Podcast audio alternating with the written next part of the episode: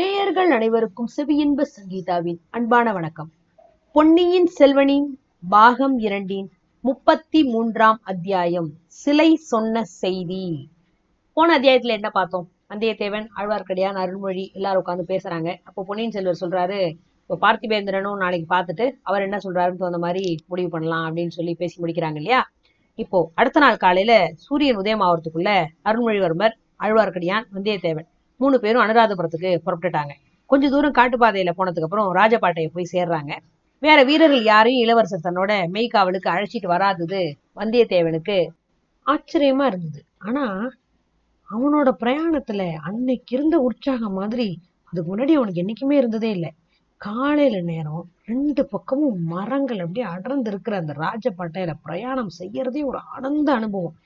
பழையாறு அரசிலங்குமாரி உதவி தாங்கிட்ட கொடுத்திருந்த வேலைய செஞ்சு முடிச்சிட்டோம் அப்படிங்கிற ஒரு பெருமித உணர்ச்சி அவன் உள்ளத்துல அப்படியே பொங்கிட்டு இருக்கு. அது மட்டுமா? பல வருஷமா அவன் இதயத்துல பொங்கிட்டு இருந்த இன்னொரு ஆசையும் நிறைவேறிடுச்சு. சோழவள நாட்டோட செல்ல பிள்ளை அருள்மொழிவர்மரை பார்த்தாச்சு. நாடு நகரம் எல்லாம் மக்கள் எந்த வீர இளைஞரோட வீர பிரதாபங்களையும் குணாதிசயங்களையும் பாடி பாடி புகழ்ந்து சந்தோஷப்பட்டுட்டு இருக்காங்களோ அந்த அரசலங்குமாரரை சந்திச்சாச்சு. அந்த சந்திப்பு தான் எவ்வளவு அதிசயமான சந்திப்பு இல்ல. அருள்மொழிவர்மர் ஒரு விசித்திரமான மனுஷர்னு தான் கேள்விப்பட்டிருந்தது உண்மைதான். திடீர்னு குதிரையை திருப்பி என்னை தாக்கி திக்குமுக்காட செஞ்சிட்டாரே. அவர் சேனைக்கு தலைமை வகித்து செல்ற இடத்துல எல்லாம் வெற்றி மேல வெற்றியா இருந்து வரதோட ரகசியமும் இதுதான் போல் இருக்கு பகைவர்கள் எதிர்பாராத சமயத்துல எதிர்பாராத இடத்துல தாக்குறது இவரோட போர் முறை போல் இருக்கு ஆனா இவரோட இடைவிடா வெற்றியோட ரகசியம் இது மட்டும் தானா சேனா வீரர்களோட எவ்வளவு பவ்யமா இவர் பழகுறாரு?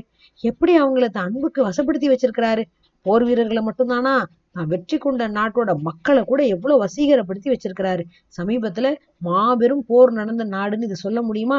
சாலைகள்ல மக்கள் எவ்வளவு உல்லாசமா நடந்து கொண்டுட்டு இருக்கிறாங்க ரெண்டு பக்கத்துல இருக்கிற கிராமத்துல ஜனங்க எவ்வளவு கொஞ்சம் கூட பயமே இல்லாம கவலையும் இல்லாம அவங்கவுங்க காரியத்தை பார்த்துட்டு இருக்கிறாங்க மக்களோட முகத்துல பீதியோ பயமோ எதுவுமே தெரியலையே. ஒரு துயரத்தோட சின்னம் சுத்தமா தெரியலையே.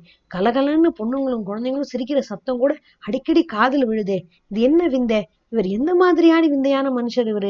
வெற்றி கொண்ட நாட்டு மக்கள்கிட்ட இருந்து உணவுப் பொருளை கைப்பற்றக்கூடாதுன்னு இளவரசர் பிடிவாதம் பிடிச்சு சோழ நாட்டுல இருந்து சைன்யத்துக்கு உணவுப் பொருள் வரணும்னு வற்புறுத்துறாராம் அது காரணமா பழுவேட்டரையர்களுக்கு இவர் மேல கோவமா? அவங்க சுந்தர சோழர்கிட்ட புகார் சொன்னாங்களாம் இதையெல்லாம் வந்தியத்தேவனுக்கு அப்படியே கொஞ்சம் கொஞ்சமா ஞாபகம் வருது.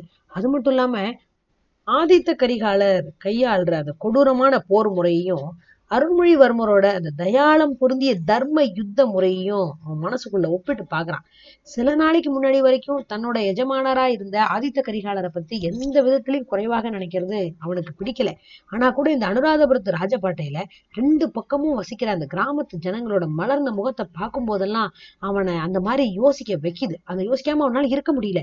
அம்மம்மம்மம்மம்மா ஆதித்த கரிகாலர் யுத்தம் செஞ்சுட்டு திரும்பின நாடுகள்ல இந்த மாதிரி காட்சிகளை காண முடியுமா? எங்க பார்த்தாலும் ஒரே ஓலக்குரலில் கேட்டுட்டு இருக்கோம் இந்த மாதிரி அபூர்வ குணாதிசயம் படைத்த இளவரசரோட எத்தனையோ விஷயங்களை பத்தி பேசணும் இவ்வளவோ காரியங்களை பத்தி கேட்கணும்னு வந்தியத்தேவனுக்கு உள்ள அப்படியே துடி துடிக்குது. ஆனா புறவிகளோட பேர்ல ஆரோகணிச்சு விரைவா போயிட்டு இருக்கிற சமயத்துல பேசுறதுக்கு இடம் எங்க இருக்கு? ஆஹா பேசுறதுக்கு ஒரே ஒரு சந்தர்ப்பம் கிடைக்கும் போல இருக்கே. அனுராதபுரத்தை கிட்ட கிட்ட நெருங்கி கொண்டிருக்கும் போது அப்படியே சாலை ஓரத்துல பெரிய ஒரு புத்த பகவானோட சிலை நிக்கிறத வந்தியத்தேவன் பாக்குறான் இந்த மாதிரி சிலைகள் இலங்கையில பல இடத்துல இருந்தபடினால அதை பத்தி வந்தியத்தேவன் அதிகமா கவனம் செலுத்தல. ஆனா பொன்னியின் செல்வர் அந்த சிலைக்கு பக்கத்துல குதிரையை திடீர்னு இழுத்து பிடிச்சு நிறுத்துறாரு. அதனால இவனும் நிக்க வேண்டியதாயிருச்சு. கொஞ்சம் முன்னாலேயே போயிட்டு இருந்த ஆழ்வார்க்கடியானும் குதிரையை நிறுத்திக்கிட்டு இவங்க பக்கம் திரும்புறான். பொன்னியின் செல்வர் கொஞ்ச நேரம் அந்த புத்த பகவானோட கம்பீரமான சிலையை அப்படியே கவனமா உத்து பார்த்துட்டே இருக்கிறாரு. அடடா என்ன அற்புத கலை அப்படிங்கிறாரு. எனக்கு ஒரு அற்புதமும் தெரியல. இந்த நாட்டுல எங்க பார்த்தாலும் இந்த மாதிரி பிரம்மாண்டமான புத்தர் சிலைகளை வச்சிருக்கிறாங்க. எதுக்காகவோ தெரியல அப்படிங்கிறான் வந்தியத்தேவன். இளவரசர் வந்தியத்தேவனை பார்த்து அழகா ஒரு புன்னகை புரிஞ்சுட்டு மனசுல உள்ளதை உள்ளபடி பேசுறீர் அது எனக்கு ரொம்ப மகிழ்ச்சியா இருக்கு தெரியுமா? அப்படிங்கிறாரு. இளவரசே வல்லவரையர் இன்னைக்குதான் உண்மையை பேசுறதுனே வழக்கத்தை கை கொண்டிருக்கிறாரு. அப்படிங்கிறான் திருமலை. வைஷ்ணவரே எல்லாம் சகவாச தோஷம்தான். வீரநாராயணபுரத்துல உங்களை பார்த்ததுல இருந்து என் நாக்குல கற்பனா சக்தி தாண்டவம் ஆடிட்டு வந்துச்சு. இளவரசரை பார்த்ததுல இருந்து உண்மை பேசுற வழக்கம் வந்துருச்சு அப்படிங்கிறான் வந்தியத்தேவன். அவங்களோட சொற்போர இளவரசர் கவனிக்கவே இல்லை.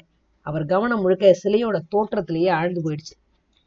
உலகத்திலேயே சிற்பக்கலையோட அற்புதம் பூரணமா விளங்குற வடிவங்கள் ரெண்டு தான் ஒண்ணு நடராஜர் இன்னொன்னு புத்தர் அப்படிங்கிறார். ஆனா நடராஜர் வடிவங்களை இந்த மாதிரி பிரம்மாண்ட வடிவங்களா நம்ம நாட்டுல செய்யறது இல்லையே இலங்கையில முற்காலத்துல இருந்த மன்னர்கள்ல சிலர் வந்து மகா புருஷர்கள் அவங்க ஆண்ட ராஜ்யம் ரொம்ப சின்னது. ஆனா அவங்களோட இதயம் ரொம்ப பெருசு. அவங்களோட பக்திய இப்படி பெரிய பெரிய வடிவங்களை அமைச்சுதான் காட்டிக்கிட்டாங்க. புத்த சமயத்துல அவங்களோட பக்தி பெரிய பெரிய ஸ்தூபங்களை அமைச்சு காட்டி தான் நிறுவனம் பண்ணாங்க. இந்த நாட்டுல உள்ள புத்தர் சிலையும் விகாரங்களையும் ஸ்தூபங்களையும் பார்த்துட்டு நம்ம சோழ நாட்டுல இருக்க சின்னஞ்சிறு சிவன் கோயில்களை நினைச்சா எனக்கு அவமானமா இருக்கு அப்படிங்கிறார் பொன்னியின் செல்வர் இந்த மாதிரி சொல்லிட்டு குதிரையில இருந்து இறங்கின இளவரசர் புத்தர் சிலை பக்கத்துல போய் நிற்கிறார் சிலையோட பத்ம பாதங்களையும் அந்த பாதங்களை அலங்கரிச்சிட்டு இருக்கிற தாமர முட்டுகளையும் கொஞ்ச நேரம் அப்படியே கவனமா பாக்குறாரு. அப்புறம் புத்தர் சிலையோட பாதங்களை தொட்டு கும்பிட்டுட்டு திரும்பி வந்து அப்படியே குதிரை மேல ஏறிக்கிறாரு?